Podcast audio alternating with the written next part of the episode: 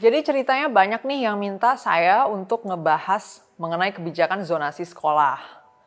Nah, sebenarnya agak bingung juga nih pas mau bahas kebijakan ini, karena gimana ya kalau kita bicara pendidikan di Indonesia, terus kita sekarang membuat kebijakan zonasi itu kayak apa ya? Kayak ibaratnya kita punya rumah, fondasinya bolong-bolong, kayu-kayunya udah lapuk, temboknya retak-retak, rumahnya udah mau rubuh lah gitu. Terus ketika kita mau melakukan perbaikan radikal, yang kita buat pertama, oke, okay, how about kita cat atap rumahnya jadi warna biru? Supaya lebih bagus gitu kelihatannya kan. Ya nggak sepenuhnya nggak berguna of course gitu kan, ada perbaikan. Tapi kalau menurut saya ya kurang menyasar pada akar-akar permasalahan gitu loh. Salah satu manfaat yang bisa langsung kelihatan dari kebijakan zonasi itu sebenarnya adalah kita mengurangi cost untuk transportasi. Jadi semua anak-anak tuh didorong untuk ke sekolah yang terdekat dari rumahnya gitu kan, sehingga mereka nggak akan perlu mobilitas yang jauh dan memakan ongkos yang lebih besar. Nah, kenapa sih mereka selama ini nggak terdorong ke sekolah yang dekat rumahnya? Karena adanya itu kan sekolah-sekolah unggulan, sekolah-sekolah favorit yang bikin anak-anak tuh berlomba-lomba ke sana walaupun jauh dari rumahnya. Nah, kebijakan zonasi ini mengeliminasi kompetisi untuk terjadinya tadi sekolah-sekolah unggulan itu atau sekolah-sekolah favorit, dan membuat anak-anak bisa dengan tenang memilih sekolah yang terdekat dari rumahnya. Itu idealnya ya, kita belum lihat hasilnya gimana, tapi kira-kira dengan konsep ini akan mengarah ke sana gitu. Manfaat lainnya dari zonasi yang juga sudah disinggung ya oleh banyak orang adalah mengenai tadi terkait dengan sekolah unggulan tadi, guru-guru di sekolah unggulan atau sekolah favorit ini jadinya nggak take for granted lagi, karena mereka nggak lagi dapet kayak anak-anak bagus doang gitu kan, karena sekarang anak-anak bagusnya harus mengikuti zonasi itu, mereka harus ngambil sekolah yang dekat dengan domisili mereka, mereka nggak bisa ngerubung di satu dua sekolah bagus ini, sehingga sekarang guru-guru di semua sekolah harapannya dengan adanya zonasi ini adalah mendapatkan anak-anak yang setara nih kognitif diversity-nya gitu, sama-sama beragam level kognitifnya dari berbagai latar belakang kualitas yang berbeda itu gitu. Nah, tapi manfaat-manfaat ini menurut saya belum menyasar ke akar persoalan dari pendidikan kita gitu kan, yang sebenarnya sudah sering juga dibahas di mana-mana, yaitu mengenai kualitas dari penyelenggaraan pendidikan itu sendiri. Nah, sebenarnya bagusnya, tadi kalau kita bicara soal kompetisi tadi di awal, mengenai dari sisi pelajarnya akhirnya tereliminasi kompetisinya gitu kan, karena diberlakukan zonasi, mereka nggak lagi compete untuk mengejar sekolah favorit ini gitu. Nah, idealnya itu sebenarnya kompetisi ini terjadi di dua sisi gitu. Kalau kita bayangkan ini sebagai supply demand gitu, penyelenggara pendidikan ini di sisi supply, kemudian pelajar di sisi demand, bagusnya sih ada kompetisi di dua sisi ini. Bentuk kompetisinya kita bangun lagi ya bareng-bareng, maksudnya bukan berarti bentuk kompetisinya itu harus selalu misalnya kemahiran dalam matematika gitu, ya nggak harus kayak gitu, semua selection tool-nya itu bebas untuk kita rebuilding gitu atau kita reconstruct terus-menerus. Tapi intinya kompetisi itu harus terjadi di dua sisi ini gitu.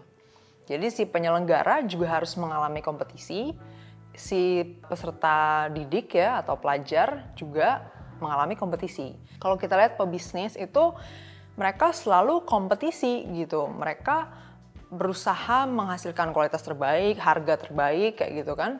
Mereka jungkir balik untuk memikirkan apakah bisnisnya akan survive tahun depan, apakah bisnisnya akan tetap bisa jalan bulan depan, apakah mereka akan punya revenue yang cukup untuk membiayai operasional bisnis mereka dan sebagainya. Sedangkan dalam penyelenggaraan pendidikan itu nggak terjadi gitu kan. Sekolah nggak perlu jungkir balik mikir kayak gimana nih supaya sekolah survive tahun depan gitu kan, atau gimana supaya kita nggak tutup sekolahnya, itu nggak ada. Atau bahkan soal revenue, sekolah udah dapat jatah revenue dua puluh persen A P B N setiap tahun gitu. Jadi nggak perlu mikirin gimana nih revenue tahun depan. Jadi kompetisi di sisi penyelenggara pendidikan itu minim sekali gitu. Nah, menurut saya sebetulnya uh, groundbreaking policy atau kebijakan yang bisa menyasar ke akar persoalan itu harusnya addressing ini gitu. Gimana kita bikin kebijakan yang mendorong adanya kompetisi yang seimbang di sisi supply dan demand, dan tools-tools kompetisinya atau tools seleksinya juga mengarahkan pada terjadinya pembangunan manusia yang berkualitas kayak gitu. Nah, sekarang coba kita lihat tujuan dari zonasi yang disampaikan oleh Pak Menteri, Pak Muhadjir. Beliau menyampaikan tujuan yang pertama adalah ingin memberikan pendidikan secara merata kepada seluruh anak-anak Indonesia sesuai dengan amanat konstitusi gitu kan. Nah, sekarang kita lihat apakah zonasi bisa mengarah pada pendidikan yang merata. Ya bisa saja sih, tapi kalau misalnya kita tidak benahi kualitas, yang terjadi adalah pendidikan yang sama-sama buruknya gitu, merata buruknya. Itu kan bukan begitu yang kita mau kan. Jadi perbaikan yang mendasar itu tadi diperlukan untuk pemerataan ini menjadi pemerataan yang baik gitu loh. Yang kita sebarkan ke seluruh Indonesia ini menjadi sesuatu yang berkualitas. Tapi kalau kita nggak benahi pada sisi itu, kemudian sekolah-sekolah unggulan atau sekolah-sekolah favorit ini mau dihapuskan, jadi mau dibuat lebih merata kayak gitu, sebenarnya insignifikan gitu kan, nggak terlalu berpengaruh karena toh selama ini juga sebenarnya nggak terlalu berpengaruh juga gitu. Maksudnya anak-anak sebetulnya membangun kualitas mereka sendiri, berkompetisi sendiri, mereka juga yang berusaha sendiri untuk masuk ke sekolah mana sekolah mana. Uh, kita nggak menguji net impact dari penyelenggaraan pendidikan itu sendiri gitu. Kecuali kalau kita bicara infrastruktur ya, nah ini memang beda lagi ceritanya. Tapi kalau misalnya bicara pemerataan secara kualitas penyelenggaraan, ya sebetulnya memang mungkin sejauh ini juga nggak terlalu jauh-jauh amat gitu kan bedanya. Karena toh seperti yang sudah dilihat juga, data-data yang umum bisa kita lihat juga bahwa anak-anak yang pintar-pintar ini kan seperti yang disebutkan juga di dalam penjelasan awal mengenai kebijakan zonasi, adalah mereka masuk udah pinter, terus ya udah guru-guru juga nggak berpengaruh apa-apa terhadap mereka kayak gitu, atau sekolahnya tuh nggak berpengaruh banyak gitu terhadap mereka. Jadi cuman ya udah take for granted aja anak-anak pinter ngumpul di sekolah unggulan, kemudian yang uh, kurang cerdas atau kurang pintar, kurang berprestasi dan sebagainya ya di sekolah-sekolah bukan unggulan atau bukan favorit kayak gitu. Dan terus pengaruh sekolahnya di mana? Nah itu sebenarnya nggak terlalu nggak terjawab gitu kan. Saya nggak melihat adanya korelasi antara uh, solusi dari zonasi ke pemerataan pendidikan tadi. Tujuan yang kedua menurut Pak Muhadjir adalah meningkatkan kualitas sekolah dengan uh, mendorong terciptanya sekolah-sekolah favorit baru di setiap zona gitu. Nggak terkonsentrasi di salah satu atau salah dua daerah saja atau zona saja. Alright, this is funny. Tadi kita udah bahas di awal gimana kompetisi di sisi supply itu minim, kemudian kompetisi di sisi demand tuh tinggi banget. Anak-anak pelajar-pelajar ini berkompetisi gitu kan, sehingga terjadi sekolah-sekolah unggulan tadi. Nah yang kita lakukan dengan zonasi adalah kita nggak menambah kompetisi di sisi supply juga, kemudian kita malah mengurangi secara signifikan kompetisi di sisi demand. Kemudian kita berharap hasilnya adalah lebih banyak sekolah unggulan.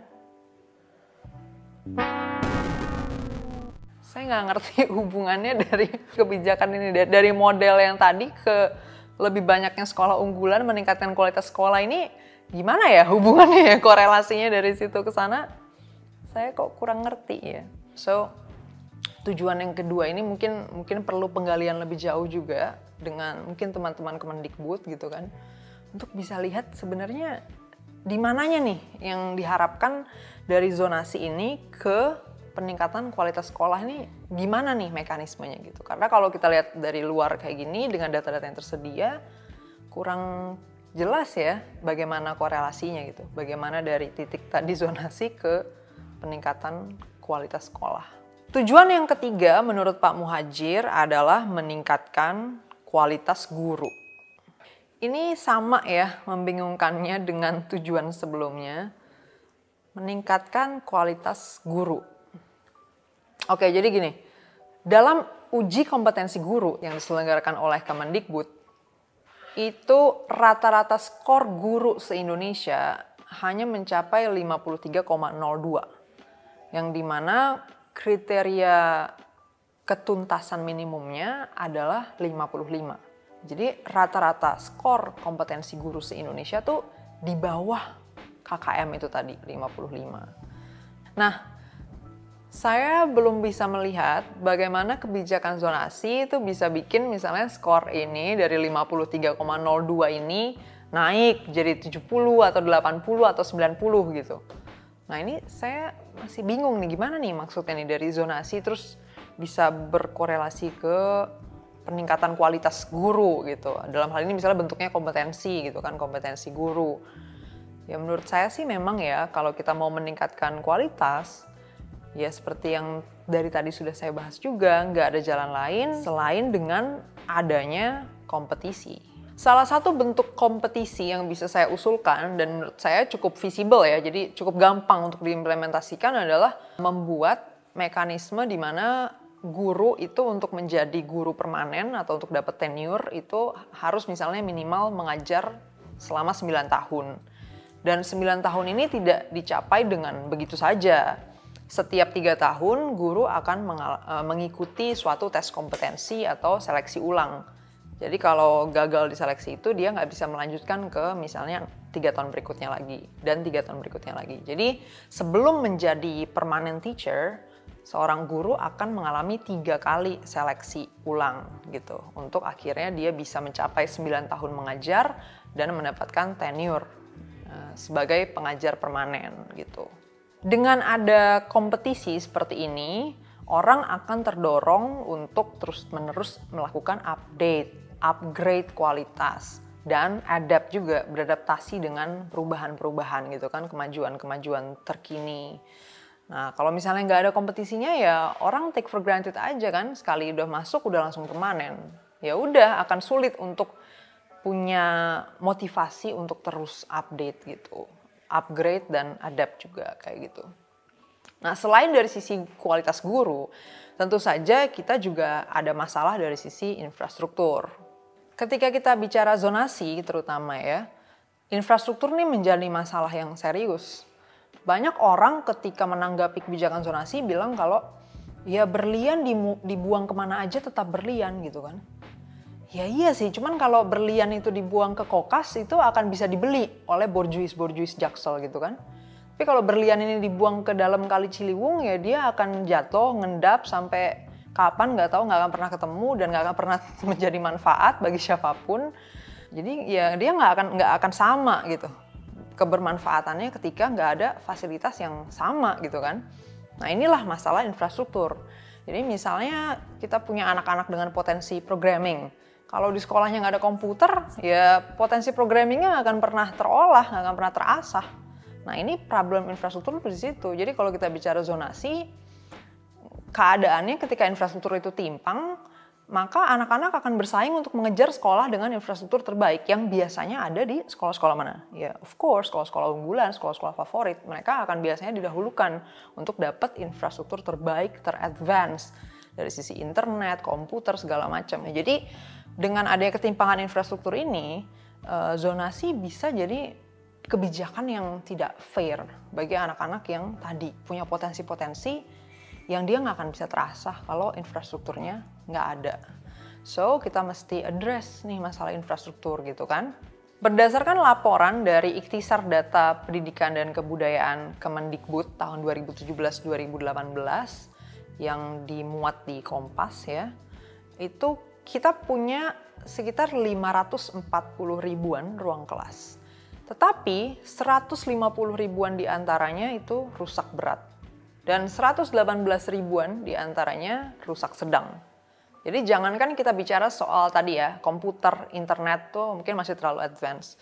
Sedangkan soal ruang kelas aja masih begini kondisinya. Kita belum uh, berhasil membangun ruang kelas yang memadai secara merata untuk semua sekolah di Indonesia.